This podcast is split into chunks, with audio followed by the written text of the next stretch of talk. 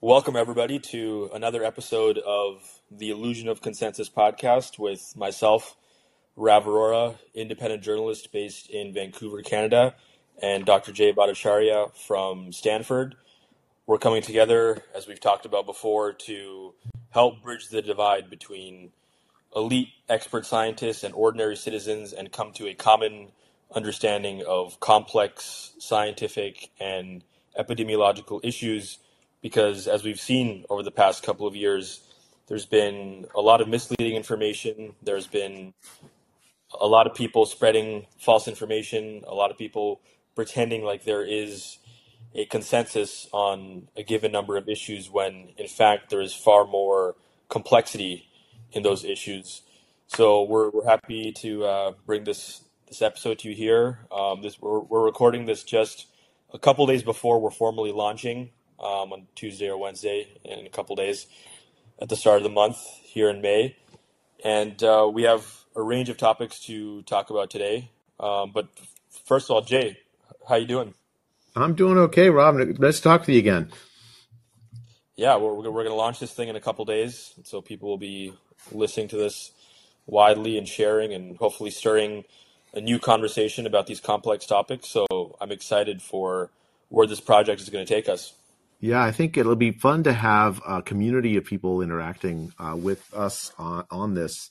Uh, and I think uh, the, the, the kind of things that we're addressing, um, you know, people are going to be interested in this for for a very long time. Um, the the uh, the this, the pandemic, I think, has laid bare very clearly that uh, on many topics of interest to people, of, of importance to the lives of people in medicine, uh, the idea of scientific consensus is is is overblown. Um, and, in, and in particular, I think it's important that we we we, we highlight leaders that make statements that is, that assert positions of scientific consensus when in fact those, that scientific consensus doesn't exist. I mean, it's it's really it's like people like Tony Fauci, people like Rochelle Walensky, the head of the CDC, and others uh, making statements that are so f- are far beyond what the science actually says. They're abusing their position, pretending to the public that they have science behind them when they don't. And I think that that's really going to be the major uh, thing that our podcast will will help inform people when it is the case that scientific leaders go out beyond the uh, you know like the like, go go beyond the where where they really uh, should go given where the science is. So we have a number of topics to talk about that pertain to this particular issue. Um, let's start with uh, Fauci in this recent uh, PBS documentary uh, came out a few weeks ago, where you see Fauci going door to door in Washington D.C.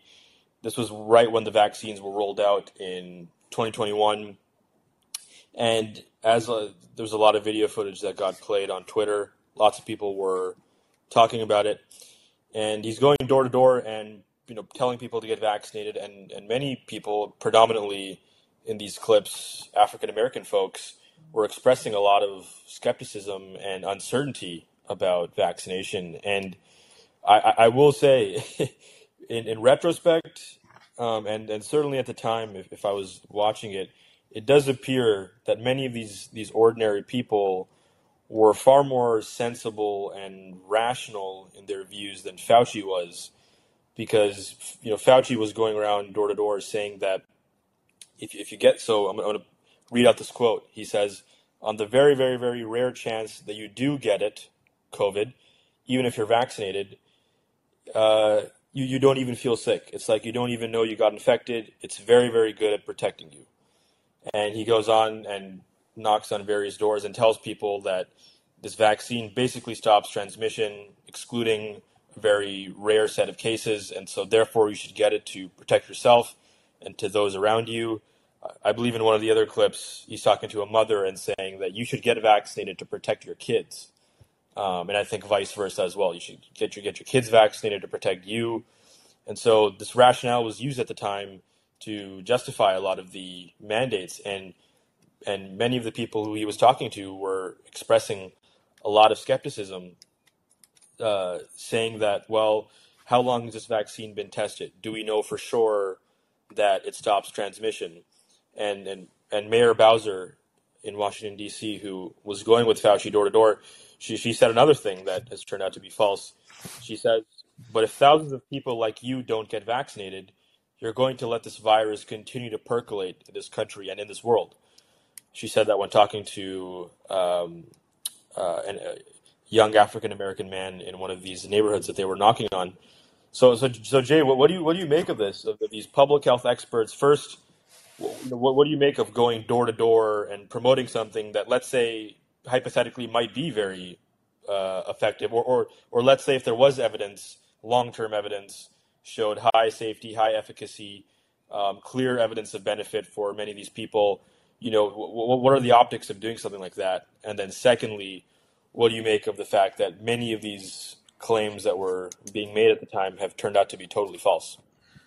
Okay, on, on on the first thing about going to door to door, you know, I I don't I'm not one of these people that that's particularly. Uh, uh, I mean, I, I, guess I'm pragmatic about public health, right? So if if you have a, a vaccine, like let's take your hypothetical. Say you have a vaccine that's incredibly safe, incredibly effective, um, and it's protecting against a disease that's quite deadly. Um, I I don't think you actually would need to go door to door. I think you, you just would tell people this, people would see that the that the that uh, in their in their own lives uh, that that the vaccine wasn't causing any harms. That people could see that the, that in their own lives that that the the uh, the vaccine was the the people that got the vaccine weren't dying, and the people that were, I mean, they could see it with their own eyes for a very very deadly disease. Um, the the the problem is that uh, is that at, and and actually you don't even need to go to door door to door if you had uh, a public health authority in which the public trusted right? So for instance in sweden i don't think they went door to door because they didn't need to. They just the public health authorities uh, are trusted by the people of sweden. And so when they make some announcement that's within the science they trust that, that the announcement there are is within what the science actually says. Um, and then and they they you know they they listen or you know they don't. They're not, they're not forced. Um, what happened here is you have uh, communities of people in the united states that do not trust public health uh, and with very good reason. Like in the united states there's a long history of of african american communities being harmed by public health. You know the tuskegee experiment is probably the most famous example but you could think of others. Um, and so you have a, a baseline of distrust of public health authority public health statements inside major communities inside the United States. Um, so the, the so that I, I, now, if you told me that you had this fantastically safe and effective vaccine, and again, this very deadly disease, and you have a distrusting pub, uh, community, and then you told me that going door to door was an effective way to do it, I would be in favor of that of, of, of like convincing people that this is a this is a this is a good thing to do. But you have but there's a moral premise to that right? When you're going to use that kind of persuasion you actually have to be very firmly rooted in the facts. You can't state things you don't know for certain uh, and you can't uh, you can't coerce by telling noble lies. You can't use fear mongering you have to you have to reason with people like adults. So I, i'm not so much unhappy with the tactic, but I am really, really unhappy with the substance of what Mayor Bowser and what uh, Tony Fauci was saying. Now, I can excuse a politician that says, "Oh, don't we mustn't," uh, you know, you, you, you, you, that says some scientific thing incorrectly. I mean, maybe they, they just didn't understand what their advisors were saying, or or or what or whatnot. I, I mean, they they have a responsibility to try to get it as correct as possible, but it's it's understandable to me, anyways. On the other hand, Tony Fauci going door to door, telling people that it's very, very rare that you're you're going to get the disease if you are vaccinated in early 2021. Well, he didn't know that. The randomized trials for the vaccines that had been just published in December of 2020, well, they never looked or checked for prevention of disease transmission. Instead, what those trials checked for was prevention of symptomatic infection for two months. Well, that's not the same thing as preventing any infection. You can have a very mild, uh, a, a, asymptomatic infection. Like that actually, it happens, uh, uh you know, like 30, 40% of the time people have a, get infected, so to speak, but don't have any symptoms. Um, now, you know, would you call that getting sick? Most people wouldn't call that getting sick, but it's, you know, you have the virus in your nose. Um, that's common. you also don't know from the randomized trials whether the the vaccinate vaccination stops transmission because they didn't check for that. They could have, for instance, they could have uh, checked to see among the placebo group and the vaccinated group what the likelihood of family members getting sick was. If it's if the vaccine stopped transmission, then family members in the vaccinated group should have been less sick, but they didn't check for that. So Tony Fauci had the obligation to know that we didn't know at the time, early 2021, whether the vaccine stopped transmission. And so when he's trying to convince people in the in the Washington D.C. community that the vaccine is necessary, he should honestly say, "Well, we don't know if it stops transmission. We think that it stops, uh, reduces your risk of of get of dying from the disease. We think that because the, the randomized trial showed that it reduced the risk of symptomatic infection. That would have been within what the science actually showed at the time. Instead, he vastly overstated the case, and in, in ways that just when you look at those PBS documentary, it just makes him look foolish, right? It makes because it's so clear that the the citizens he's talking with have reasonable questions. They are very well informed, and he's just giving them lines that he wish were wishes were true, but not actually true. Uh, relying on the authority that he has as the head of the NIAID, thinking that so that that they will think that that that, that they he, they they ought to believe him that he's done his homework when he actually hasn't. Well, what's what's incredible about some of these clips is that you have ordinary people who seem more sensible and more rational than someone with decades of medical and epidemiological experience handling multiple pandemics Right. These people, they have, they seem to have more common sense, and, and this is a this is a broader trend that can be sensed in different political and cultural issues where the quote unquote experts seem to be less in touch with reality than ordinary people do. And one of the things that uh, one of these um, individuals said, of these people who uh, Fauci was knocking the doors on, um, he said, when you start talking about paying people to get vaccinated, when you start talking about incentivizing things to get people vaccinated, it's something else going on with that. And Jay, I just remember at the time, several different uh, states, counties, cities were incentivizing people with the most like ludicrous, crazy things. I mean, in New York, I remember um, Mayor Bill De Blasio was at a press conference and was eating a cheeseburger and saying, "Listen." Get vaccinated. We'll get you a cheeseburger. We'll get you fries. We'll get you this or that. I I can't remember all the different things that were used to bring people there was Krispy. Kreme. You remember the Krispy Kreme? Oh, yeah, yeah. There was Krispy Kreme. I, I believe there was also. I think this might have been in Oregon, um, where there was potentially um, some kind of voucher to get like marijuana. Like you can go get some weed if you get the vaccine. Like there, there was like crazy incentives. I think there was ice cream in different places and whatnot. But this this individual who Fauci's talking to, he, he's he's right in, in showing some form of concern of why do why does public health have to go to such extreme or, or just just ludicrous levels to incentivize people to get vaccinated? Like why are more people not getting vaccinated right? Like why do we need cheeseburgers and ice cream and weed to get people vaccinated. and, and, of course, many of these things, by the way, you know, many of these things, you know, fast food, ice cream. I mean, these things, you know, add to you know, you know, long-term risk factors. Obviously, like an unhealthy diet, eating fast food with seed oils, et cetera, et cetera. All, all these things work against your health in the long term. Um, and, and this is what this is one of the things that Joe Rogan has been, you know, correct about is like why why weren't you know public health experts saying go get exercise, sleep well, drink lots of water, you know you supplement with vitamin D and magnesium. Like, like look after your diet, like like a holistic approach to understanding mind and body. Why was uh, why was none of that encouraged, but instead, you know, get your vaccine and here's your cheeseburger and fries.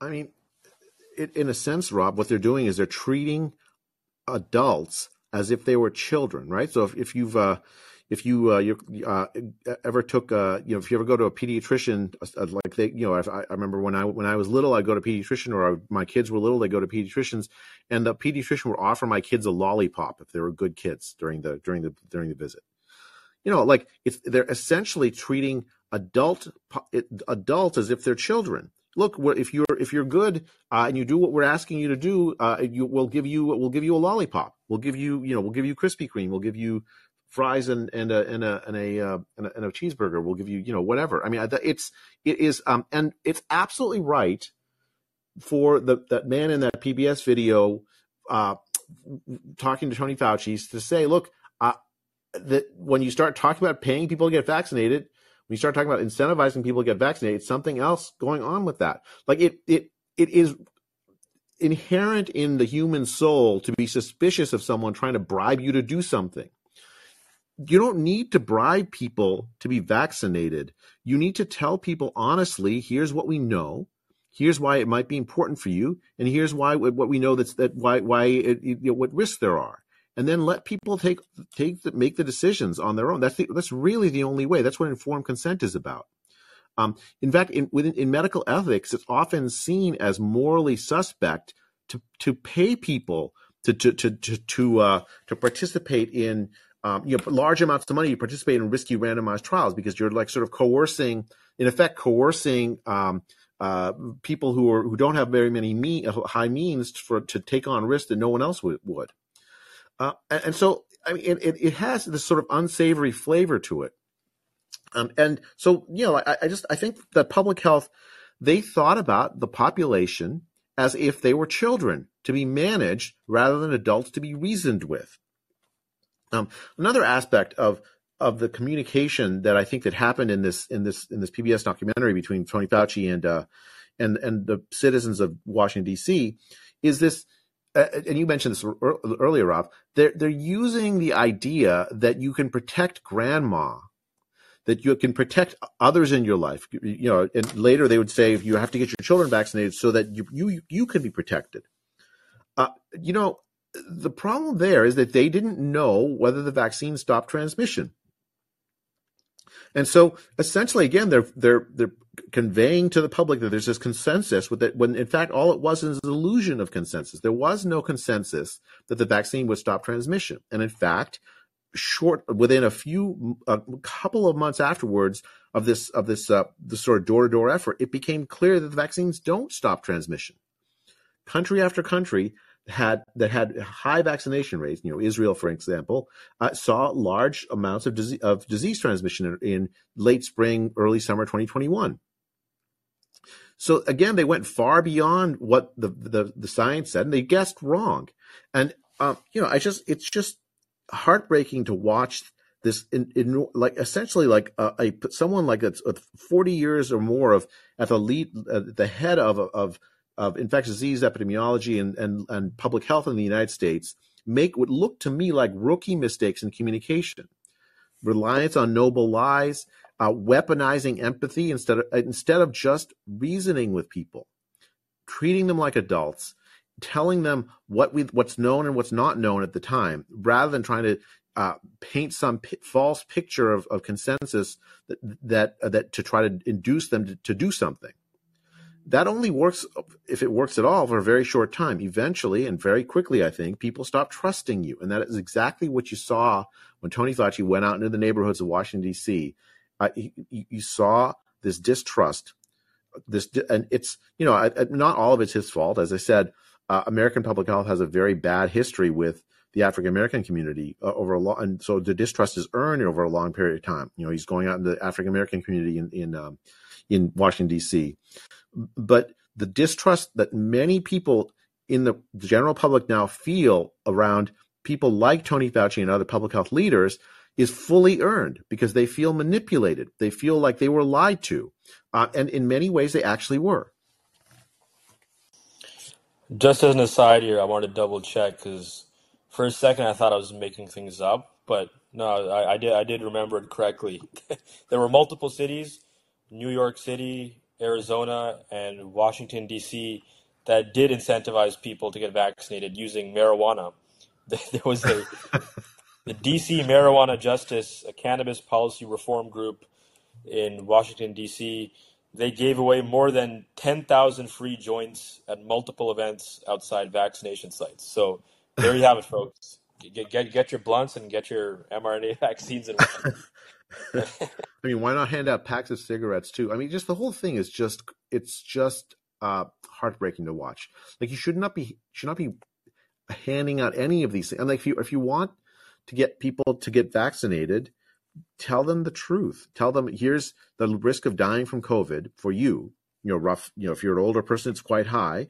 And while we're not, this is January 2021, we don't know for certain that it'll pre- prevent severe disease and death. We're, we're, we're, it seems very likely, given the high quality randomized trials we've had, that it will pre- reduce your risk of severe disease and death considerably. So it's important for you to get it. There may be side effects that we don't know about, but it may be, but we we think it's worth the risk. So much so that I I also got vaccinated. I mean, I think that kind of reasoning treats people like adults, treats people like they're, re, they're that they that it, it with with respect, and it and it tells people honestly what the what the science actually says and doesn't say, conveys uncertainty. It's really in in, in a way, it's not that it's not that complicated. Uh, I I don't understand why so hmm. quickly people like Tony Fauci went to the noble lie. I'm going to take a quick detour here before we move on to the next topics, and to just point out that you know there are other areas, and, and, i think we'll explore this in future episodes, and I might invite some experts in various fields and, and talk about these things. But you see here with COVID and with what we just talked about, this problem of, of arrogance and of presumptuousness and of drawing far more broad uh, extrapolations from very limited data and arrogantly telling people like we absolutely know with certainty that this is what's going to happen. The vaccines will stop transmission, you know, no serious side effects, etc. I wonder, are there other areas in science where this may also be practiced? Like, like is it is, is it possible that this approach that Fauci had is understandable or or, or widely practiced in other areas that I'm taking more and more interest in, like in, in psychiatry. I've, I've been doing a lot of investigation for, for personal reasons, for, for my own mental health, because I've run into several issues, but also as a journalist who is going to be covering some of these issues in the weeks, months, and years to follow, like the, the way antidepressants, uh, anxiety medications, ADHD medications. I'm going to do a big piece on, on ADHD soon. The way these things are handed out like candy, like so so easily and so quickly to anyone who presents, you know, like an inability to focus or you know, some depressive symptoms. There's this approach to just medical just to, just to medicate right away and to offer these prescription drugs when you know many psychiatrists and many psychologists say like like things like antidepressants aren't actually very effective in the long term have certain side effects and can potentially prevent you from addressing real you know root cause problems such as childhood trauma uh, inter you know, uh, interpersonal issues um, you know other things regarding sleep and exercise and overall holistic health. So, so do you, do you think that potentially there are other areas in science where scientists are also sort of claiming this level of definitiveness that is not warranted given the current available data? I mean, there's no question. I mean, I, I like, for instance, um, Rav, if, if you um, if you've been around medicine at all for for for any period of time, you you'll notice that uh, that that pharmaceutical companies have a tremendously important role in in conveying scientific information to doctors. Um, you know, they'll, they'll they'll show up at uh, your practice and they'll offer you to buy to buy your whole practice lunch, and in exchange for sitting through a lecture. And the lecture you'll get will paint the picture about uh, some drug or some some medical area that the, that a pharmaceutical company wants you to think. Now, you know, that is again, I think, completely understandable. Uh, and most doctors listening to that understand that they need to adjust their expectations so that they uh, that that that that, that uh, you know they know they're getting a, a, a, they're not getting a balanced picture from the pharmaceutical company executive or, or, or detailer when they when they when they have that lunch. I mean that that's understandable. Uh, it's it's uh, it happens, but it also happens that people um, in in science, in medicine, very often adopt ideas without really understanding the the fully the scientific basis for it, and uh, and then they make recommendations to their patients as if they know what what the scientific data show, even though they don't really. They just what they're conveying is this sort of norm in medicine that some some idea is right, uh, and and and it leads to uh, leads to something a, a, phenomenon that distresses people all the time when they hear about it, which is that you you get these reversals where for a very long time sci- uh, the, the medical community says, oh yeah, uh, if you uh, if you if you have a stomach ulcer, it's caused by stress. It's caused by drinking too much coffee, uh, and so just stop being stressed, stop drinking coffee, and the ulcer will go away. And then uh, someone discovers the fact that uh, that oh, it's probably a bacteria, and, and then for decades people laugh at the the person who's making this discovery. This, by the way, is a true story. There's a there were Western Australian doctors that found um, in uh, uh, uh someone named Robin Marsh, uh, uh, uh, Robin Warren, and then Barry and his student Barry Marshall found that H. pylori causes ulcers. When I was in medical school, I was taught that it was stress that caused ulcers, and that there was this sort of fringe idea. Um, but now you know when most people when most doctors would talk to their patients, they wouldn't tell them about this uncertainty in the medical literature about what actually causes ulcers. They just say, well, your life is too stressful. Reduce the stress, the ulcer will go away.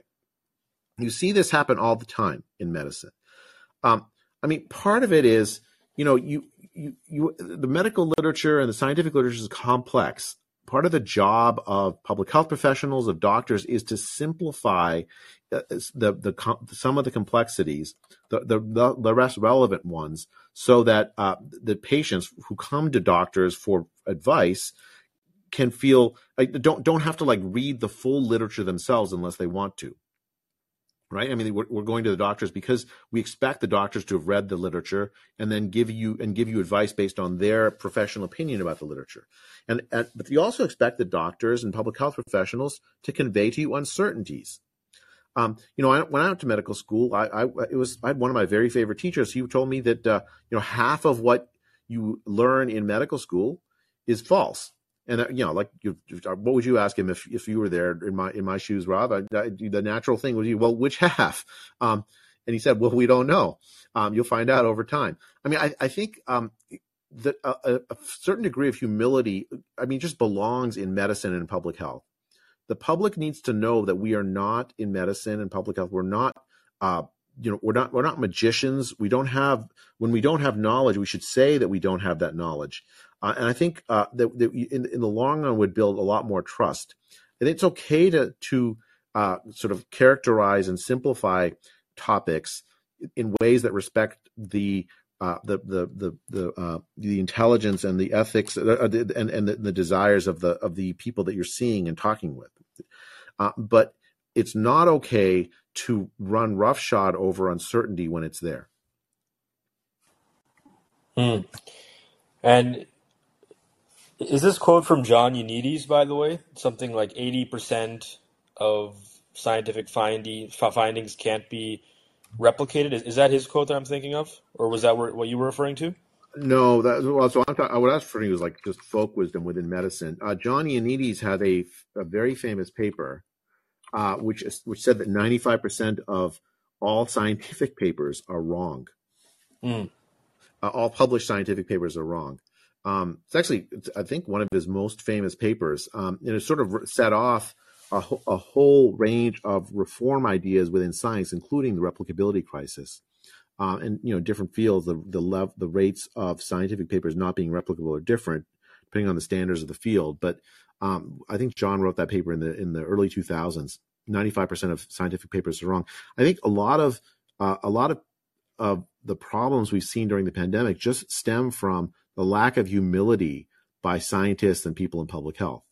Science is not magic. Science is a process, the, the, the best process humans know of of getting at true things. But it doesn't mean that at every moment, everything that that uh, that is in the scientific literature or what top scientists believe is true. Uh, in fact, that's not the case. And if scientists and public health officials and doctors started acting like that, they're they're afraid that they would lose their status. In fact, I think it's the opposite. I think people would start trusting scientists more, start trusting public health more, would start trusting doctors more. So the main takeaway here is that n- not just in COVID, but science broadly, right? Clinicians, medical professionals in general should be more humble with the means that they have and be more honest and rigorous about various tools and medications that they're using and acknowledge oftentimes when there is uncertainty about uh, long-term safety or efficacy or certain side effects. Like many of these things are often obscured and not properly understood and you have you know medical professionals who don't disclose many of these things sometimes or don't properly express the uncertainty. So it's it's important for you know people with that power and with you know that uh, ability to help save lives to be clear about you know you know risk reward ratios. And uh, you know I, I, think that's really important moving moving forward because a lot of people have lost trust in public health uh, authorities and, even sometimes their own doctors. And I, I, I, think it is it is the job of of medical professionals to to, to you know create better relationships with their patients and, and be honest about what exactly they know and what they don't know. And I, I think from from a broader kind of cosmic perspective, like you know, it, this is kind of a part of human nature where people get too closely married to their own ideas or to things that they're recommending or things in their practice. Like there should be a level of detachment between you know a family doctor and the various pharmaceuticals and medications he's you know using, and not be so um, you know, zealous in promoting certain, you know, medications and being open, like, well, these are the tools we have. These are the different procedures and treatments we can look at. And these are also the risks and all, and, and some of the uncertain outcomes that we, we need to still figure out. I think that's a far more uh, reasonable approach than people who, I, I guess, get too married to um, the, the, you know their practice and what sort of guidelines, rules, and uh, uh, you know various norms in in medical practice that they have to follow, right? Absolutely, and you know what? Like on a related idea around this, you know, w- once upon a time, it was pretty pretty common for doctors to, to, to actually support the idea of getting second opinions for very very important medical decisions that had to get made. Like patients would be encouraged to go find a second doctor who would render an independent opinion on whether you know some some drug or treatment or therapy or, uh, or surgery or whatever is warranted. Um, I think that's still common in medicine um, as a norm, and professionally, a doctor who um, has a patient that goes that seeks a second opinion shouldn't hold it against the, that patient. It's that patient's right. In fact, that patient's responsibility to themselves to be to to to, to understand the full range of of medical thinking on the the the the, the subject of that that patient's health. Right, second opinions are a good thing. Um, in public health, what what's happened, uh, and you, saw this in that in that uh, in that in that cl- that uh, uh clip with uh, the PBS clip we just talked about, um, with Fauci going door to door. You you see a man who doesn't want a second opinion who's insulted by the very notion of a second opinion, right? Remember, he very famously says uh, in one of his interviews that uh, if you question me, you are not simply questioning a man, you were questioning science itself. Well, I mean, like, can you imagine that, Rav? Like, can you imagine somebody that thinks that he embodies science to such an extent that anyone who questions him is not even just you know debating a fact or about some uh, about the you know whether the vaccines protect against transmissibility. They're questioning the whole enti- the entire process of science itself, simply for the act of questioning a man. You have to have a spirit of humility that permits second opinions if you're going to be an effective professional in public health or in medicine. Okay, let's move on to the next topic. Um, actually, I'm just gonna I'm, I'm, gonna, I'm gonna take this out, but I just want to mention Jay you're clicking with your mouse, the sound is coming through to the audio, which which distracts from the conversation. So okay, I'm sorry. I'll I'll stop doing that. Yeah, yeah. You can you can also um, so when I'm talking, you can mute your mic, and you know usually I mute my mic in case I'm, I'm pulling up a link or something. So you can just mute yourself when you're not talking. Okay, we'll do. That's always helpful. Yeah, so I'll, I'll take this part out of the conversation. Okay, let's move on to the next topic there was an analysis that uh, came out last year claiming that 300,000 uh, COVID deaths could have been averted through vaccination. Multiple articles in NPR, ABC News, recently uh, Dr. Peter Hotez, I believe today or yesterday, you know, tweeted this out. Many, many esteemed uh, public health experts, um, epidemiologists, uh, immunologists have tweeted this out and, and shared this to the public. You know, showing how uh, tremendously beneficial uh, vaccination is and how you know deadly vaccine hesitancy is and how many people um, you know th- their lives could have been saved if they had gotten vaccinated. And so, you know, Jay, you and I talked a bit before this conversation um, about digging into this, and I was curious about your thoughts on this and whether you think uh, this figure is as reliable, concrete, and authoritative as many public health professionals are claiming. Well, Rav, I looked into this. Um, so it, it uh, this is a this was a uh, made the rounds in the news. I think in May of last year in 2022, and it was a, it, it was reporting on a preprint paper that was published uh, that, that was put out as a preprint. It had not, in other words, it had not yet gone through peer review. In fact, as far as I can tell, it's still not published in, in a peer reviewed journal, but was was written by you know people in Microsoft, uh, uh, so, some people at at MGH, which is the you know, Mass General Hospital, and at Brown University. So, um, and what the team did is they made certain assumptions. They said, okay, uh, through April of 2021 or 2022, uh, you know, we have, uh, you know, I, I think uh, it's something like um, 70% of the uh, uh, of the of the, the, the adult population has been vaccinated or, or have been vaccinated um, uh, you know eight, I think it's like some more like 80 almost 80% of the adult population are vaccinated. 43% of children are vaccinated. What if it had been the case that 85% of the adult population had been vaccinated? What if uh, 90% what if 100% how many lives would have been saved and that I think is a very reasonable question. Uh, the problem is in the methods that the paper uses to try to answer that question. Um, so, so the, the, the most important fact, if you're going to answer a question like this, is the the is is who's unvaccinated, why are they unvaccinated, and what would the the con, would would the vaccinate vaccination do to the mortality risk of somebody uh, like that? And for how long. Right. So just to give you a sense of this, uh, um, there's a thousand-fold or more difference in the risk of severe disease if you are uh, if you're if you're if you're older versus if you're younger.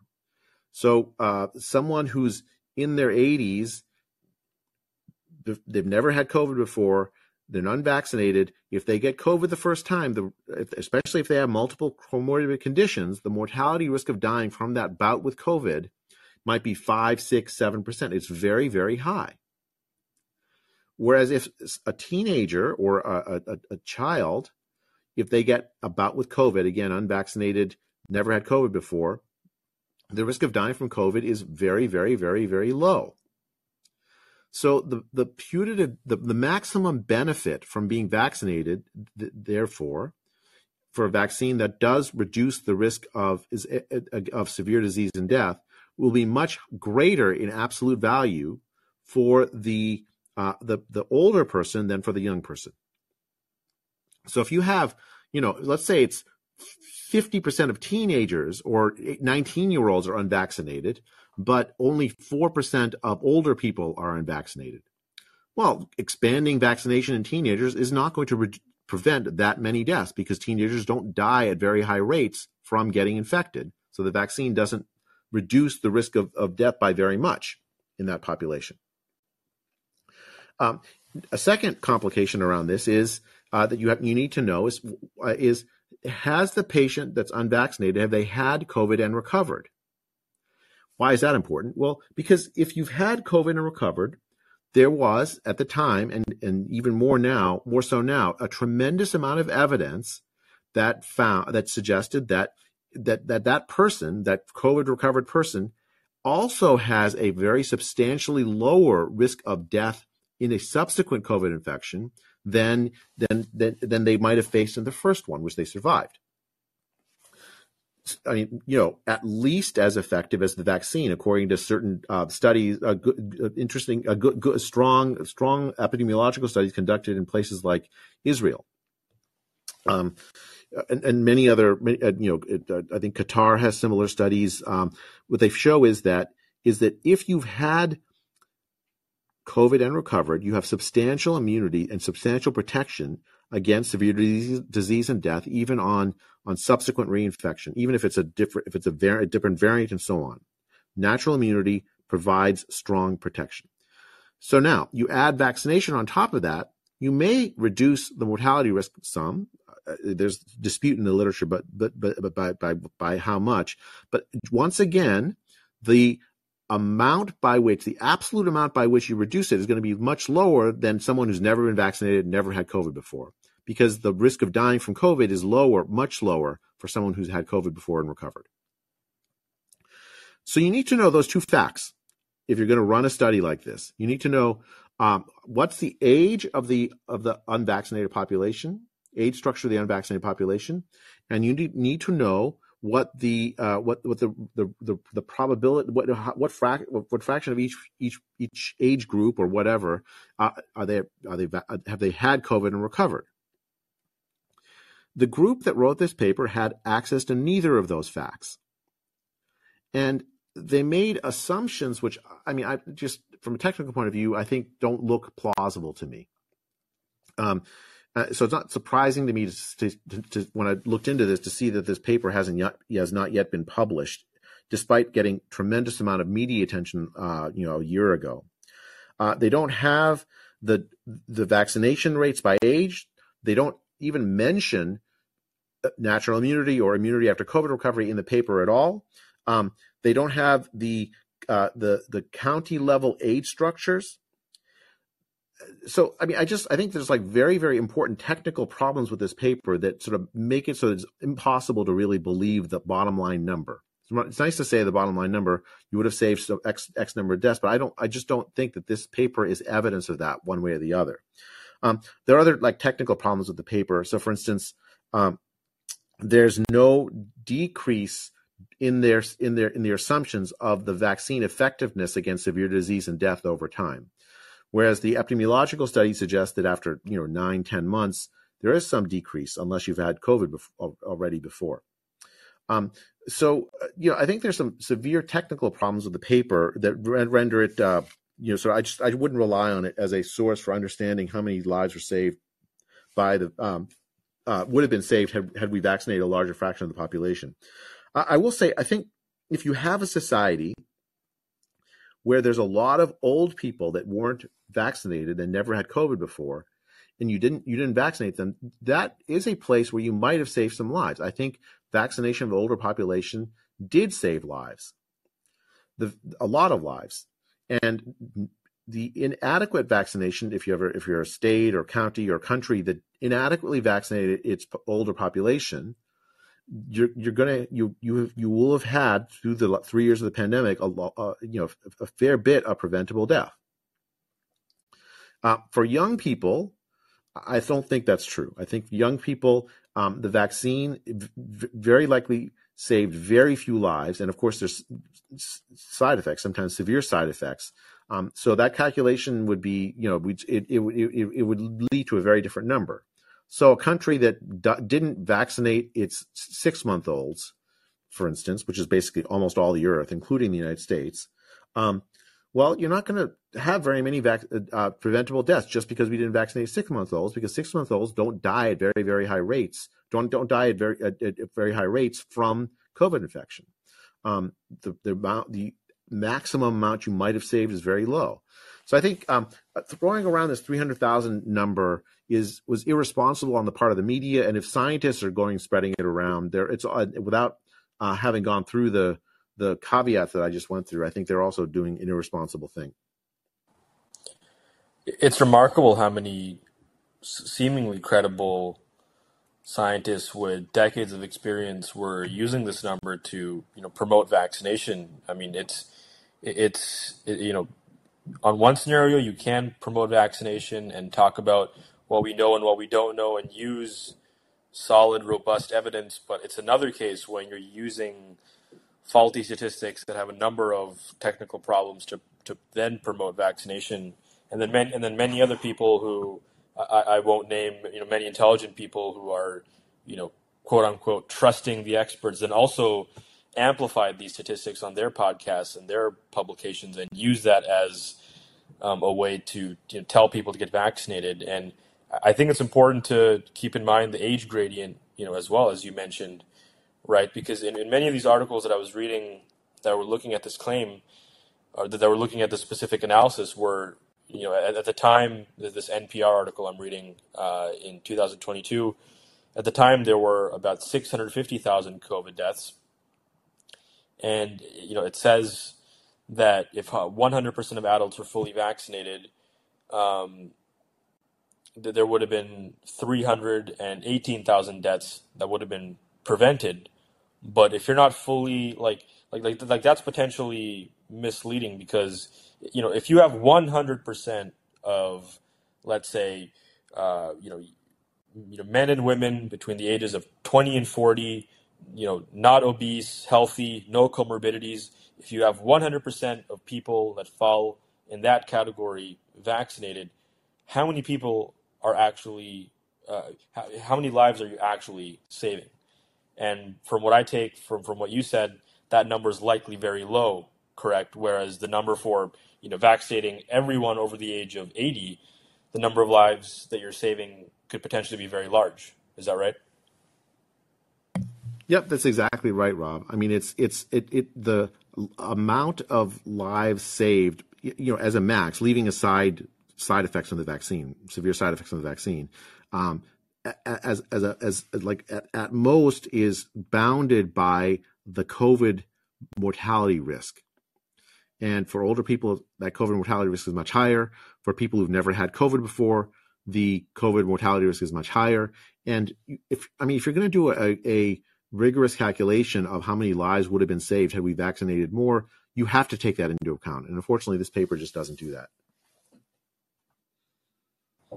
And since you know you mentioned young people as well, obviously young people are at far lower risk. But w- one thing that I've written about recently is about obesity rates in the United States. I mean, you know, many people are asking why does the U.S. have such a high rate of COVID deaths, whereas other countries don't. And and one you know, major factor, and I'm actually curious if you think there are other major factors at play that differentiate the U.S. from other countries. But one major factor is obesity right? In the United States, about 40% of the population is obese, something like 60 to 70% of the population is obese or overweight. And I was just looking at the rates for, for young people, for teenagers ages 10 to 17, the obesity rate is about 20%. Now, if you, you know, what, what, what do you think could the potential risk benefit analysis be like from, from a population level perspective right? If you're vaccinating every teenager between the ages of 10 and 17 that is obese, I mean, could you then potentially, you know, save a lot of lives, or you know, uh, or or is the risk so low still that that we don't really know? I mean, I mean, there's a lot of uncertainty here, and so it's hard to you know predict or to make extrapolations from very limited data. But you know, there there are many risk factors involved that make this picture very confusing to understand. Yeah, well, I mean, I think uh, obesity is one of those things where where um, uh, so I, I, have a rule of thumb based on what I've seen of that of the of the of the of the uh, literature that characterizes the mortality risk from COVID infection.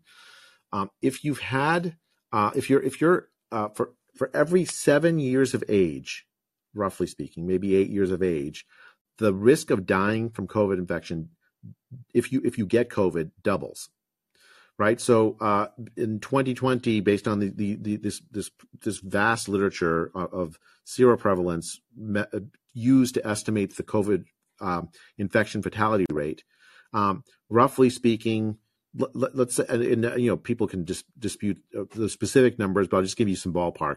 Um, roughly speaking, someone who's 50 years old has a COVID infection fatality rate of had an infection fatality rate of about 0.2 percent, so 99.8 percent survival in 2020. uh, this is in 2020 where where uh, you're, if you're taking a population of people that have not previously been infected, for every seven years of age, it doubles the risk, right? So for a 57 year old, maybe the risk could be 0.4%. For a 64 year old, the risk would be 0.8%, you know, and so on. And it halves in the other direction. So a 43 year old, it'll be 0.1%. For a 36 year old, it'll be 0.05%. By the time you get down to a teenager, you're talking about very, very, very low rates of infection fatality rate. Right? So the age structure really matters. Every seven years, doubling. Um, at the same time, obesity, I think, doubles the uh, you know just again this is my gestalt based on this literature again there may you may you may dispute exactly the the the, the exact precise amount, amount but it's just, it's on this order um, it doubles the infection fatality rate so an obese 50 year old who remember I said would average 0.2% might have a 0.4% uh, infection fatality rate. It's like aging seven years. Uh, so if you take a teenager who's 12 and you have that, that teenager is a, uh, you're, I'm sorry, 13 or something, so like a young teenager, and you age them seven years, you go from a very small number to another very small number. So you probably won't save very many hmm. lives by vaccinating just obese teenagers. It is true that vaccinating obese teenagers will save more lives than just vaccinating a, a, a thin teenager, but that's a different thing. Um, but you do bring, I mean, I think the broader point, and I think you, you, you highlight this well, Rav, you have to understand the health status of the individuals that you're asked, you're, you're doing the study about, and, and, and their link of the, the health status to the risk they face from COVID. And any study that that is going to be going to ask answer this question needs to take a stance about that, make some some stab at that based on what the literature says, and then document where there's uncertainty uh, about that, and document when there's where, where there where there's more more certainty, uh, and just and tell the reader the range of of, of, of assumptions and, and, sensitivity analyses that, that would lead you to maybe to a different answer under different assumptions when in based on what the what the literature says. Um, this paper doesn't do that. This paper doesn't talk about the risk of comorbidities. This paper uh, doesn't talk about it doesn't talk about uh, immunity after COVID recovery in any of its estimates. Um, and so you just, I just, I, again, I'm not faulting. No, I never fault a scientist for writing paper um, that, uh, that that's not that's not right. I mean, they're, they're, I think they're doing the best they can. Um, and it's worthwhile to read it so you can understand sort of more what the uncertainties are. Uh, it, it, that's fine. Um, the problem is like if you want a, a, a answer that you can trust, well, I, I'd, I'd want to see a paper do more than what this paper did. Um, the, the, the the fault here is, I think, on the part of the, the news media, which ran with this number, 300,000 number, based on a, a preprint that has, I think, faulty methodology. Um, and then for scientists who, uh, you know, many of whom are in the pay of of, of pharmaceutical companies that that, that have vaccines, um, to push this number as if there were a true number without um, without uh, you know sort of uh, tell, actually going through the study and ta- and applying their scientific expertise as to what the what the uh, how the science uh, how the science of the study might be improved. This reminds me of an infamous uh, Mark Twain quote. There are three kinds of lies lies, damn lies, and statistics.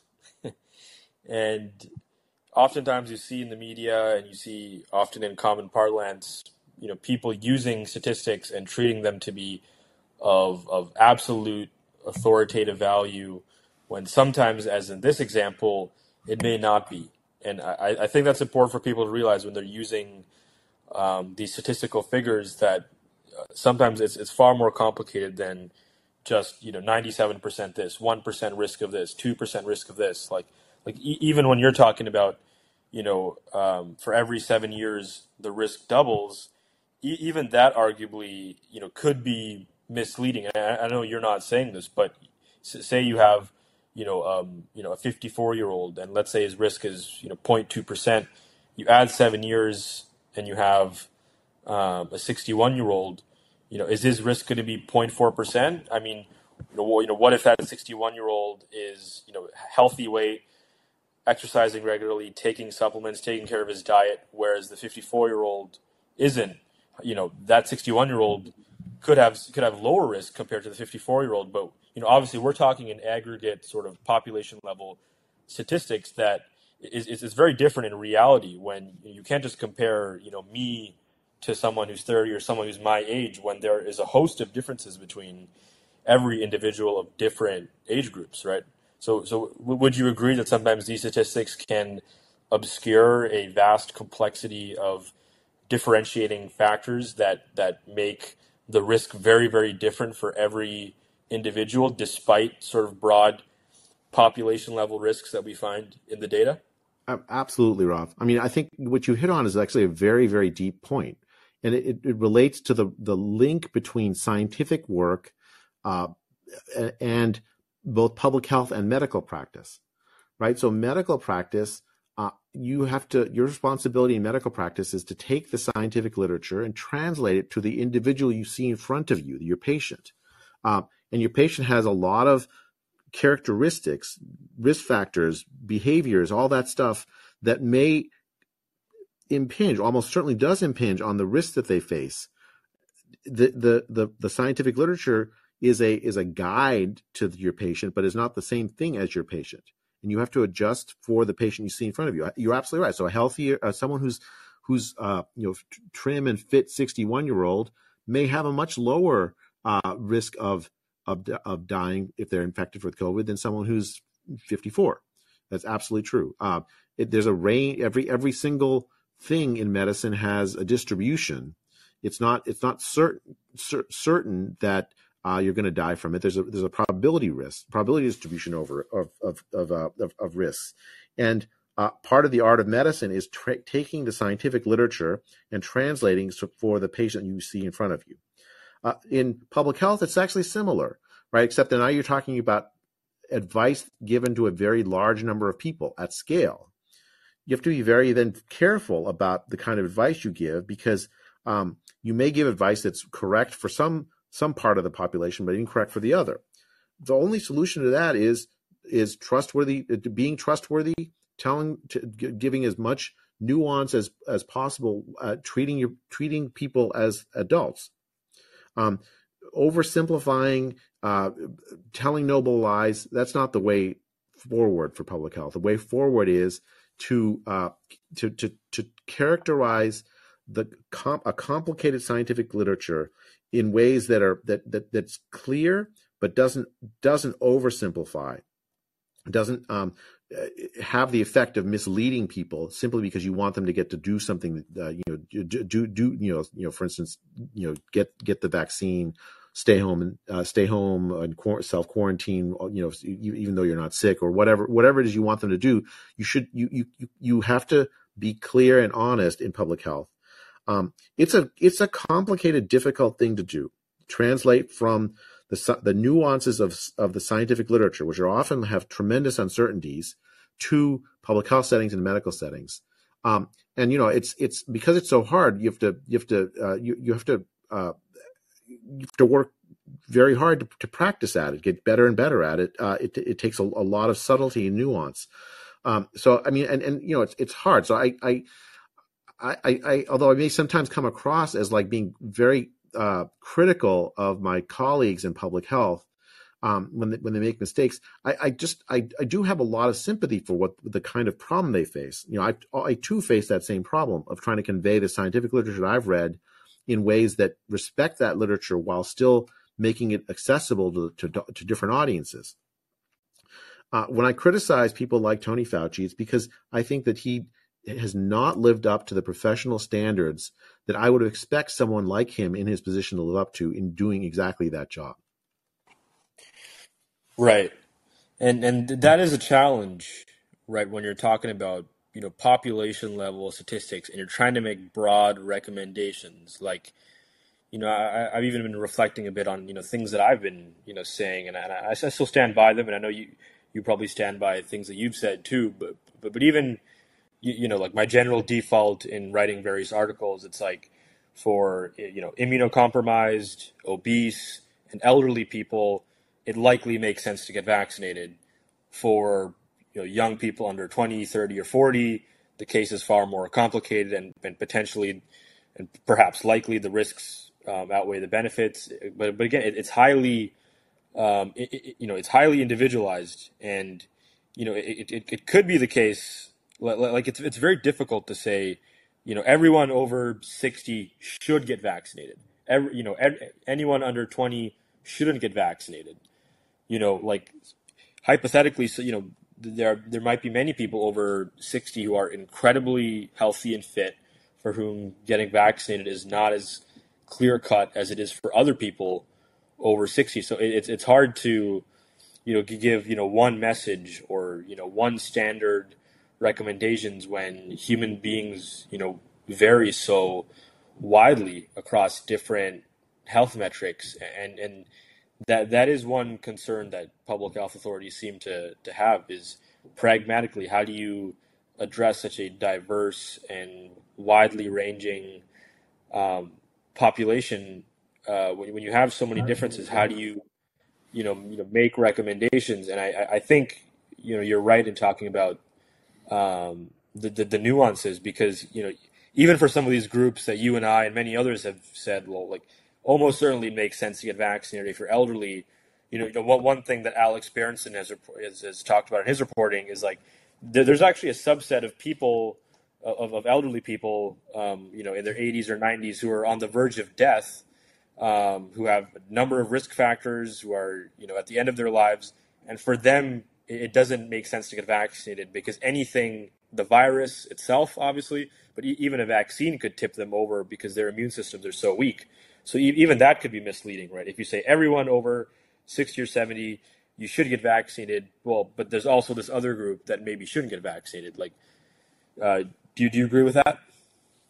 Absolutely. I mean, I think uh, the way that I've, I've talked about it in many settings during the pandemic uh, is the, the, what, what we should have done with the vaccine is told patients to go see their doctor and ask them if the vaccine was right for them. The, the, their doctor would have if if we allowed doctors to do their job, they they would have you know absorbed the, the, the, medical literature that's that that showed the high risk of old to old people, the low risk to, to, to young people from the from COVID.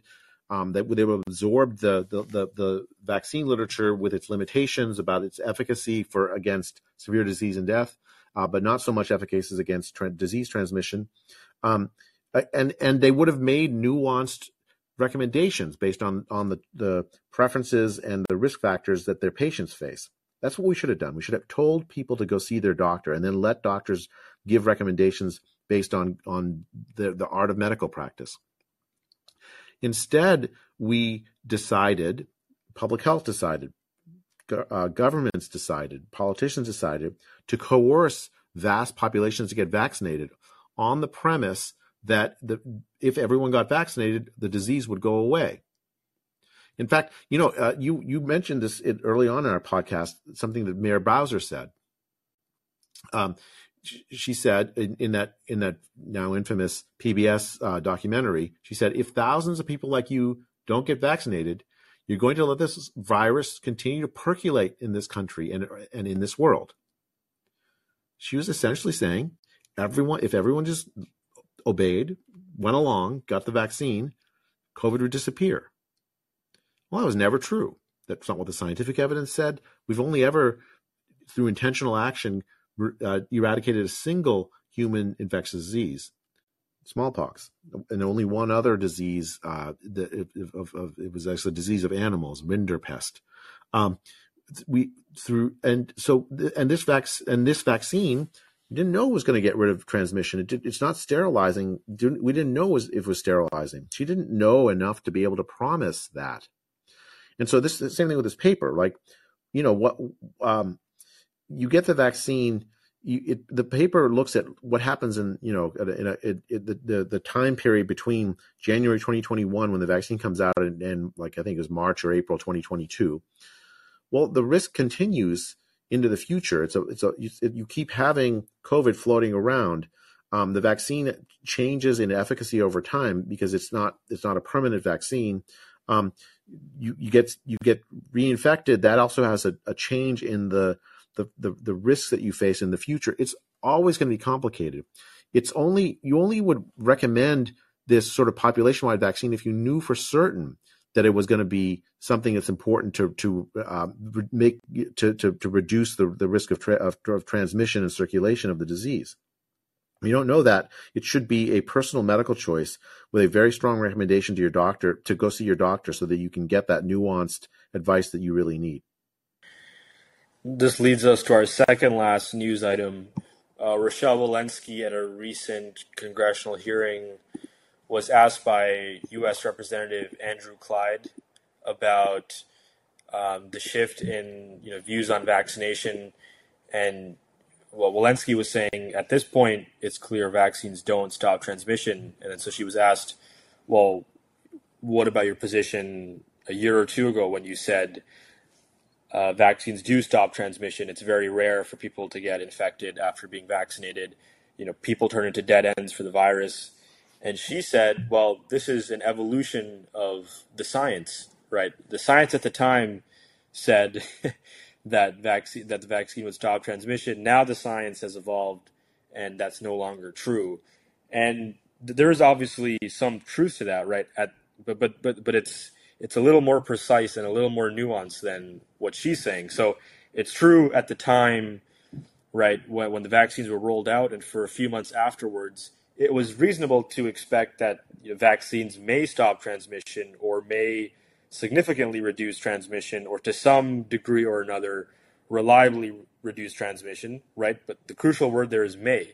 It, it may do that, and there's some evidence to suggest that it would do that and now the science has evolved as, as time has, has gone on several months after the vaccine has been rolled out that the vaccines no longer do that. So it's true that the science has evolved, but not in the sense that we knew for a fact at the time that vaccines eliminated uh, transmission of the virus, and now uh, we know that it doesn't. Rather, at the time, it was very uncertain, and fairly quickly it became clear more and more that that was not going to be the case. And so again, we, we've already talked about this this this false sort of arrogant certainty that many of these public health experts had at the time was completely unwarranted, right? I mean, I think one one thing that's important to, in the, in that conversation is, you know, uh, science does change in in the sense of new evidence comes out and people change their minds on the face of that new evidence. That's a good thing, not a bad thing. So she, what she's saying uh, is essentially like citing a, a virtue of science to defend her, her, her uh, defend herself in front of Congress. The problem is that that she she's citing that virtue in in support of a lie, right? The lie was that we knew that the vaccine stopped transmission in January 2021. Well, we didn't know that in January 2021. And she went on the air uh, multiple times on, on in 2021, essentially telling people that the vaccines would would would stop you from getting COVID. There were prominent media personalities that to stop you from from getting and transmitting COVID. All of that was premised on nothing. There wasn't science then, so it's not true that it actually evolved. The science didn't evolve in the exact, and, and you said it really well, Rav. The, the science didn't evolve in the direction that she that she said, implying by her answer in Congress it, it in fact evolved from we didn't know whether it would stop transmission in December of 2020 to we knew pretty sure by like I'd say April, May, June 2021 that it wouldn't stop transmission. So uh, you know if you're if you're reading clear, carefully the scientific evidence, the macro evidence and the epidemiological studies are coming out at the time. Um, so and the other another really important fact. Um, the December the trials when they were published in t- December 2020, the the you know, the Pfizer and Moderna trials, they only followed patients for two months. Rav, not enough time to know with any certainty whether it's permanently going to reduce. Even if it stopped transmission in those two months, would it be a permanent reduction in transmission? Well, I mean, again, there's uncertainty there, right? Um, she runs roughshod over all that uncertainty all through 2021 in her public statements. And so to now in 2023 turn around and say, well, the science evolved and therefore I changed my mind. I mean, yeah, if it was true that that, that was that, that you accurately, you, Rochelle Walensky, had accurately conveyed the science in 2021 to the public, you could have that excuse. But when you didn't have uh, convey it accurately to the to the public in 2021, the right answer there is to say, well, I was I was I was wrong to convey uh, over certainty about what the science actually said than than was warranted. I should have at the time said uh, we don't know based on the scientific evidence that we have available to us. I think you're right to point out earlier that scientists, when they get things wrong, they need to admit to that and they need to make the necessary concessions, and that that that that bolsters trust in public health authorities, right? Like if if I, you know, if the if Rochelle Walensky comes out tomorrow or if Fauci comes out tomorrow saying, "Oh, we were we were irresponsible in inflating or, or overly promoting the, the benefits of vaccination, and and it, you know, current data shows that that was not warranted. I'm going to be much more likely to believe and to respect and to you know understand where they're coming from. Whereas if they're going to play this game of oh well the science said that now it's changed, therefore I'm actually doing the right thing. I'm following the scientific method right? That makes me now psychologically far more averse, skeptical, and, and just annoyed and, and frustrated with any future things that they might say. Like like that is my bias, and in order, you know, for me as a as a citizen, uh, you know, as an ordinary person, in order to rebuild my trust, I need you to concede where you've gotten things wrong and to admit certain faults in your assumptions, and then I'm going to gain much more respect for you. And for some people, and for some reason rather, people are only looking at the other side of the equation. Well, people need to, you know, trust these experts more. They need to, you know, stop listening to Joe Rogan, start listening to Peter Hotez and Fauci and all these people. Like, no, no, no. It's the, the public health authorities have to regain the public's trust. And and obviously, you're not going to win over everybody. They're they're going to be crazy anti-vax lunatics, you know, all the time. But what we saw throughout the pandemic was not only that group of you know fringe people who you know never want anything to do with any vaccine, but many people like myself who had gotten other vaccines, who are ordinary, reasonable people devoted to science, to, to, to understanding themselves and the world around them, they became very skeptical of this whole process because of how public health let us down. Yeah, I mean, I think uh, as, as, as we've said through this whole podcast, um, trust is tr- trust is the most important thing the public health actually has, and when it loses the trust of the public, it's going to be ineffective. Uh, I don't blame you for for responding to this, Rav, as, and with like deep in deep deep in skepticism about the pronouncements of public health. They fully earned it. Okay, we have a couple of things to talk about here um, before we wrap up this podcast. Um, first, the the interview in the New York Times by David Wallace Wells. Um, he's interviewing Fauci um, and talking about a number of, of issues throughout the pandemic. And there's one key area that many people have been highlighting that is very, very interesting. So, David Wallace Wells asks Fauci about masking um, about the effectiveness of masking and what he thinks in retrospect. And he says, quote, from a broad public health standpoint, at the population level, masks work at the margins, maybe 10%. But for an individual who religiously wears a mask, a well fitted KN95 or N95, it's not at the margin. It really does work. Now, that from looking back on how the, the messaging on masking was conducted, that that is not at all the message that I received. Like that, like, it might work at ten percent on the margins. That was never the narrative. It was always mask up, and if you don't, you're to kill grandma. Like this is, you must do this. It's mandated. You can't enter a restaurant. You can't board a flight. I mean, I mean, I literally, it, I, I, can actually just share my experience here briefly. Um, I think it was on a flight from L.A. to uh, DC. I was going on Tim Pool's podcast after doing uh, Adam Carolla and Dr. Drew's podcast in LA. This was in uh, fall of 2021. And I remember getting on the plane, was wearing my mask, and throughout the flight, multiple times, this particular, particular this one flight attendant kept on berating me over and over again because I would put my mask down below uh, my nostrils because I have a deviated septum, so it's hard to breathe. And I, am wearing this this um, you know standard cloth mask that you know obviously is not very effective. and, I, and I'm just putting it underneath you know my nostrils, and repeatedly he's coming up to me, and I, think it was the second time or the third time, and I was telling him I'm, I'm having a hard time you know breathing, and you know my family doctor also knows I have a deviated septum. Like this is like this is a legit medical issue, and it's, it's really hard to breathe for the next you know four hours if I have something covered over my nose. And he says, no, no, you have to do this in order to protect the people around you. And he gave me this notice. I, I forget what exactly it said, but the notice said something like um, there there might be potential consequences. You might not ever be able to fly on. I think it was American Airlines, I believe. But it's basically this notice saying that because I had you know, failed to follow these stringent mask mandates, that therefore I potentially wouldn't be allowed to fly on this airline again. So, so I mean, and obviously this was been pushed down federally by the public health authorities and by governments.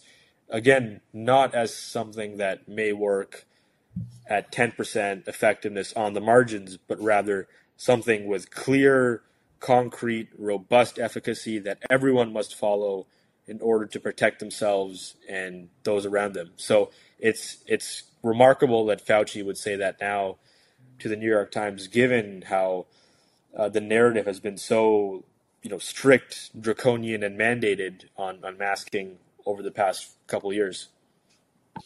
I mean, if you look back on the pronouncements that uh, that Tony Fauci has made about masks, it just boggles the mind. It had nothing to do with the scientific literature, right? The, the, in the scientific literature before the pandemic, uh, there had been a, a, a, a, you know that that, that the, the, Cochrane Collaborative had done a review of the masking literature uh, and published before the pandemic regarding the efficacy of uh, the, the, the effectiveness of masks, you know, the, the ability of masks to stop the transmission of influenza.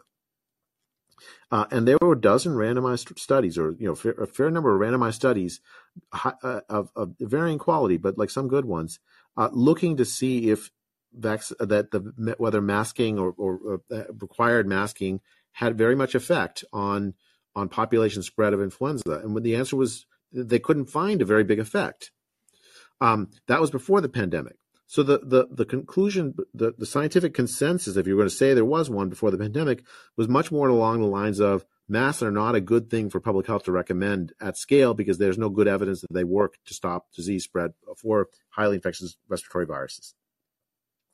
Um, and so when the, the pandemic started and Tony Fauci came out and said, you don't need a mask. Masks work. Masks don't work. You you you you, you masks tend to you tend to touch your face more. It might actually make things worse. Um, he was reflecting the scientific consensus at the time accurately in say February of 2020 when he said that. Later in the pandemic, uh, he, he turns around and says, "Oh no, I was I was actually lying to you then. Um, I wanted to spare the masks, especially high quality N95 masks, for people working in hospital settings. And uh, really, I, I lied to the, to you, the public, because it was good for you that I lied to you. That uh, that that uh, so that I uh, that, that, by lying to you, you didn't you didn't go out and hoard masks, and then the the masks were available for people who really needed them. That is, you know, uh, frontline healthcare workers. I mean, that was an extraordinary admission. He's it's, it's, admit, admitting that, that that he lied to the the, the public. Uh, essentially, I think for many people, it undermined the trust that they had in him. Like, okay, he's the kind of public health official that'll lie to me. Um, but actually, the irony is when he said that, he was it. He was lying in two ways. What he told before was actually the truth. It was the new idea that masks work, that some some evidence had all all of a sudden had been developed that showed that masks work, that itself was another separate lie. It wasn't new evidence. And as randomized studies started coming coming out during the pandemic um, from places like uh, the, the, the, the, from Denmark, and then there was that Bangladesh study, that a huge Bangladesh study that, that people sold as if it were proved mass work, but in fact the uh, the efficacy was you know pretty pretty close to ten percent. Um, uh, and and then uh, and then you had the, that mass study from uh, Guinea uh, Bissau, I think. Um, again, three randomized studies uh, with the mass and COVID found that that there's no you couldn't find any evidence in there that the masks were particularly effective at stopping transmission at the population level.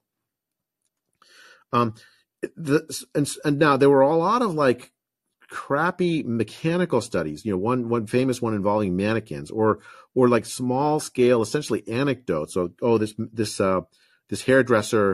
Uh, the, the, this hairdresser study, which is like essentially one or two hairdressers uh, that were masked up that didn't spread the disease. Um, I mean, I, I think that kind of crappy, uh, you know, excuse my language, but that kind of like low quality uh, scientific studies should not form the basis for wide, you know, nationwide or, or worldwide public health recommendations.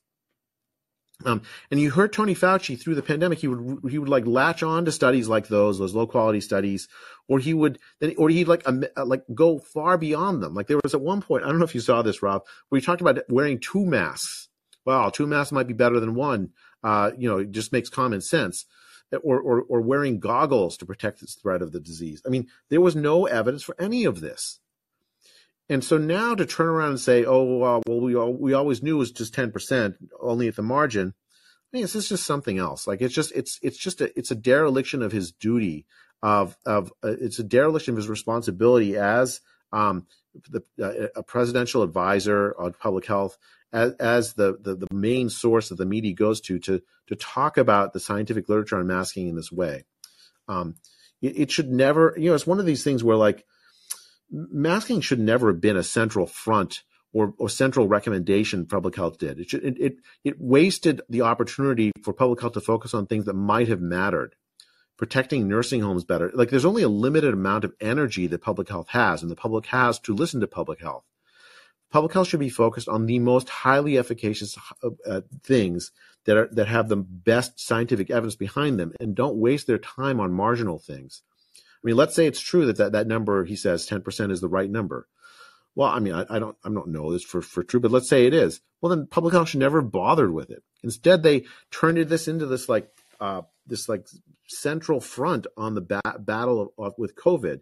And a very large number of people looking at said, look, I know lots of people who got who wore masks got it anyways, um, got the disease anyways.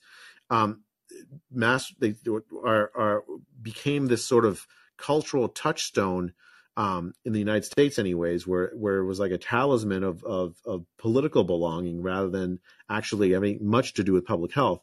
I, it was it was just that is just a failure of public health. They they the, the, the emphasis on masking wasted energy that should have been better spent on other things and divided the population against itself in ways that public health should never ought to do.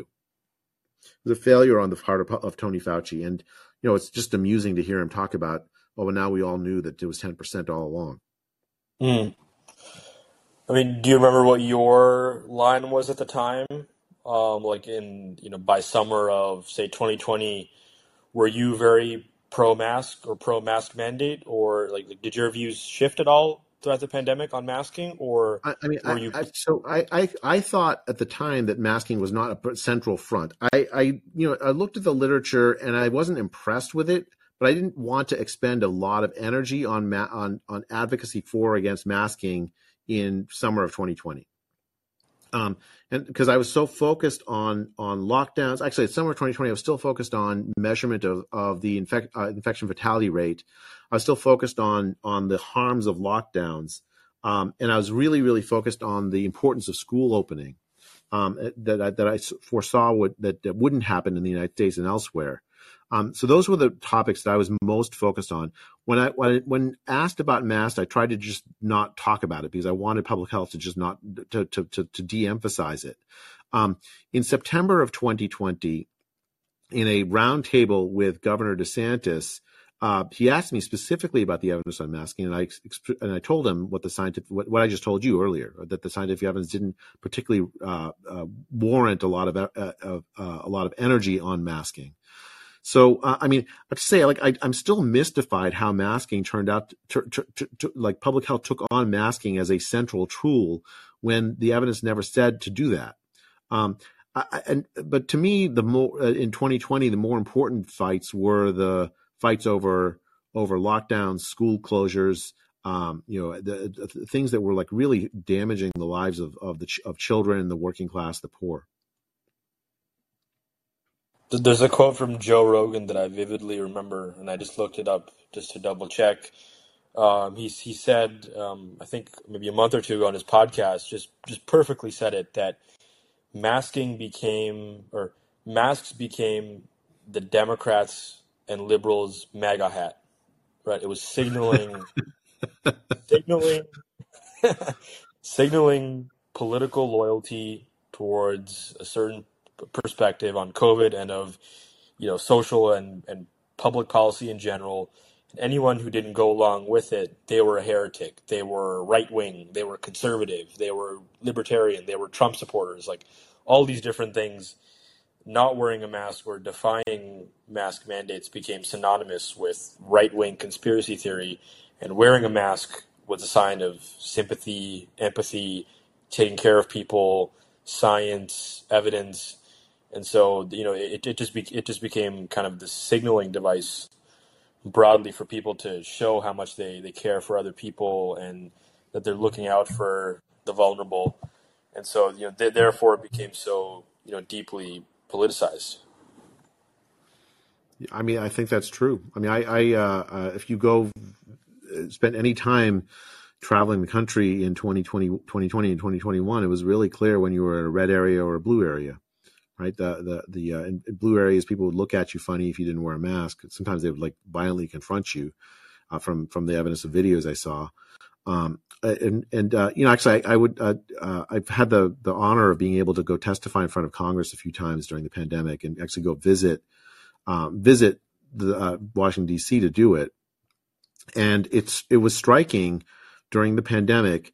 You could tell who was a Democratic staffer and who was a Republican staffer by whether they were wearing a mask in the halls of Congress. Democrats wore them, the Republicans didn't wear them. It was a t- political talisman, not anything to do with actual science. Right. Agreed. Okay, our last news item of the day FDA uh, Commissioner um, Dr. Robert Califf recently, in an interview and in other places, has said that misinformation is now a leading cause of death in the United States and that social media companies, um, online platforms need to do a better job of regulating uh, online information and cracking down on on purveyors of misinformation. And um, you know, many people have commented on this. Like Dr. Vinay Prasad you know, was commenting online, like, you know, where's the evidence for this? Like, how are we making these claims without any clear, concrete evidence? And you know, for me, Jay, like just looking at this, you know, the FDA commissioner, you know, calling out misinformation. I mean, to me, it's it's incredibly ironic and hypocritical for someone of that authority who has consistently, in my view, gotten so many things wrong and provided and you know pervades so much misinformation on their part to, to be accusing other people of misinformation. I mean, throughout the pandemic, um, you know, with the the approval of the bivalent vaccine, I mean that alone, right? It was approved uh, based on testing in in mice they, they approved the bivalent booster, and, not only did they approve it and like um, recommend it as a potential or as a you know just an option for people to do, rather it was you know based on this limited mice data, everyone should go get the bivalent booster. Kids, teenagers, young adults, older people, obese, non-obese, healthy, unhealthy, doesn't matter. You need the bivalent booster and then the White House, which is deeply entrenched with the FDA, they were tweeting out from their accounts, and Joe Biden was tweeting out like it's the holidays are coming, it's Thanksgiving, it's Christmas, get this updated bivalent booster to protect yourself and to protect grandma, despite a lack of evidence. And so, for someone in his position to then accuse other people of misinformation, it, it just it, it doesn't make sense because throughout the pandemic, the FDA to me has really shown its colors and many people like myself were blind to the amount of misinformation that they were spewing. I mean, so much so that two of their top senior officials resigned. Um, I believe this was around December of 2021. They they resigned due to what what they said was political pressure to uh, promote the third booster shot to everyone, including young adults who who there, was no clear um, evidence for for benefit. Right, you had two senior pro you know pro vaccine FDA officials who left um, the institution because of political pressure, right? This this this whole agency has continually spread misinformation and has been politically compromised. And so I don't trust for a second or take seriously for a second when the FDA commissioner comes out and says that other people spreading misinformation is now resulting in, in many deaths. It's like, you know, maybe you should look in the mirror and be better with the information that you're providing. I mean, um, we've been just talking about nonstop this whole whole uh, whole uh, podcast about misinformation spread by high officials in public health. Uh, it, I agree with you on this. Uh, it's fun. It's ironic and funny actually, because right after Robert Califf says um, that the, uh, a leading cause of death in the United States is misinformation, the the FDA itself had to like backtrack and say, well, look, we don't actually have a we don't actually have data to document this. He's just he's it's his impression. Um, and and you're absolutely right to point out the irony. So much of the misinformation that has spread virally during this pandemic has stemmed has come from high public health officials, right? So the uh, immunity after COVID recovery, the effectiveness of, of mask mandates in stopping the spread of the disease, the feasibility, the, the possibility of zero COVID, um, the fa- the idea that we're all equally at risk from dying from COVID if we get it, uh, rather than with this this this very steep age stratification. Um, that that school closures were effective and costless, vaccines stopped transmission. You know, you can go on and on and on, and many of these were really damaging. They actually might have actually ended up killing people right? Just take masks as a good example of this, right? So imagine somebody who's in their 70s, uh, listens to Tony Fauci says masks work, put in 2020 uh, before the vaccines. They, they, they, they go out in public wearing a cloth mask thinking they're protected, and they, which they wouldn't have otherwise done because there's high community spread at some point. Well, I mean, those people might actually have gotten infected where they otherwise wouldn't have.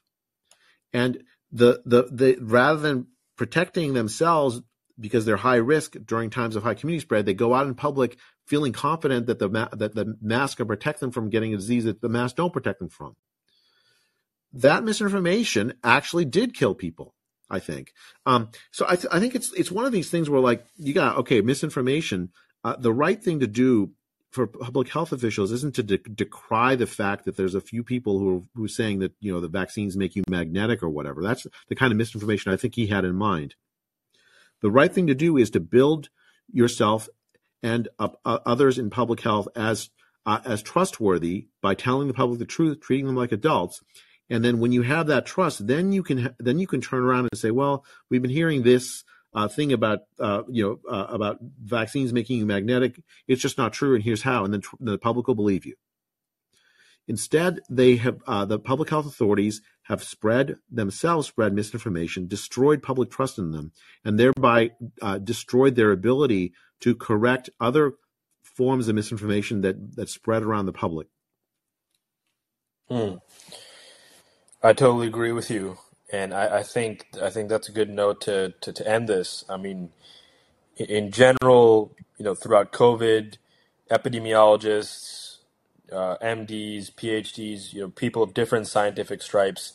I think the takeaway message here is having more humility, more honesty, not treating people as dumb young children who need simple, you know, black and white messaging, but rather providing the nuanced information so that people can make their own individualized um, risk benefit calculations alongside their doctors and their medical uh, professionals. That that is that is something that I think people in the public health community need to uh, better understand. Is that is what has caused so much of the distrust and the hesitancy and the loss of, of institutional power in this realm is the fact that they have treated people like they're young children who need to be, you know, given these simplistic messages. I, I think generally for you know for for anyone too. I mean, I mean outside of science too, we can take a step back in in well well, well you know even within science. I mean in, in social science, for example, when it came to you know the Black Lives Matter protests, or when it comes to gender issues, racial issues, uh, historical issues, there should be far more humility in the way people talk about these things um, you know, you know, even in religion. I mean, this this is something that I'm studying right now in school. You know, across religions and even you know within religions, you often see people you know Catholics and Protestants, Hindus and Christians, you know, Buddhists and Muslims. This sort of this absolute arrogant, you know, um, promotion of, of, of not just you know our scriptures are true and yours are wrong, but our reading of this one particular passage is more right than your reading of this passage. Not to say that there's no such thing as objective truth or there's no room to you know have theological debates and whatnot, but oftentimes you do see this very kind of uh, sickening kind of just you know arrogance on the people of uh, on the part of people within you know religious institutions and, and broadly other institutions when they claim absolute authority and deem anyone who disagrees with them as as heretics who deserve to be marginalized and ostracized. I mean, re- really, when it comes to anything in life, I mean, we're constantly evolving our perspectives. I mean, every day, you know, we're, we're constantly changing our perspective. We're being surprised. We're being shocked. We're being stunned. You know, we might have associated, you know, someone in our family or someone in our social circles or some politician as being, you know, totally wrong about these things or being, um, you know, potentially racist or misogynistic or X, Y, or Z, and, and suddenly they surprise us and, you know, go against our, our preconceived notions of what they might be. You know, we see this in, in you know, religious traditions too. People have assumptions about you know, you know, Christians being a certain way, or Muslims being a certain way, or Hindus being a certain way. But when they actually talk to these people and start learning about other ways of approaching reality, this, you know, suddenly they, they have far more respect and humility in their own perspective. So I, I think I think broadly this is something that everyone should take away within and outside of the scientific community and within people's lives in general.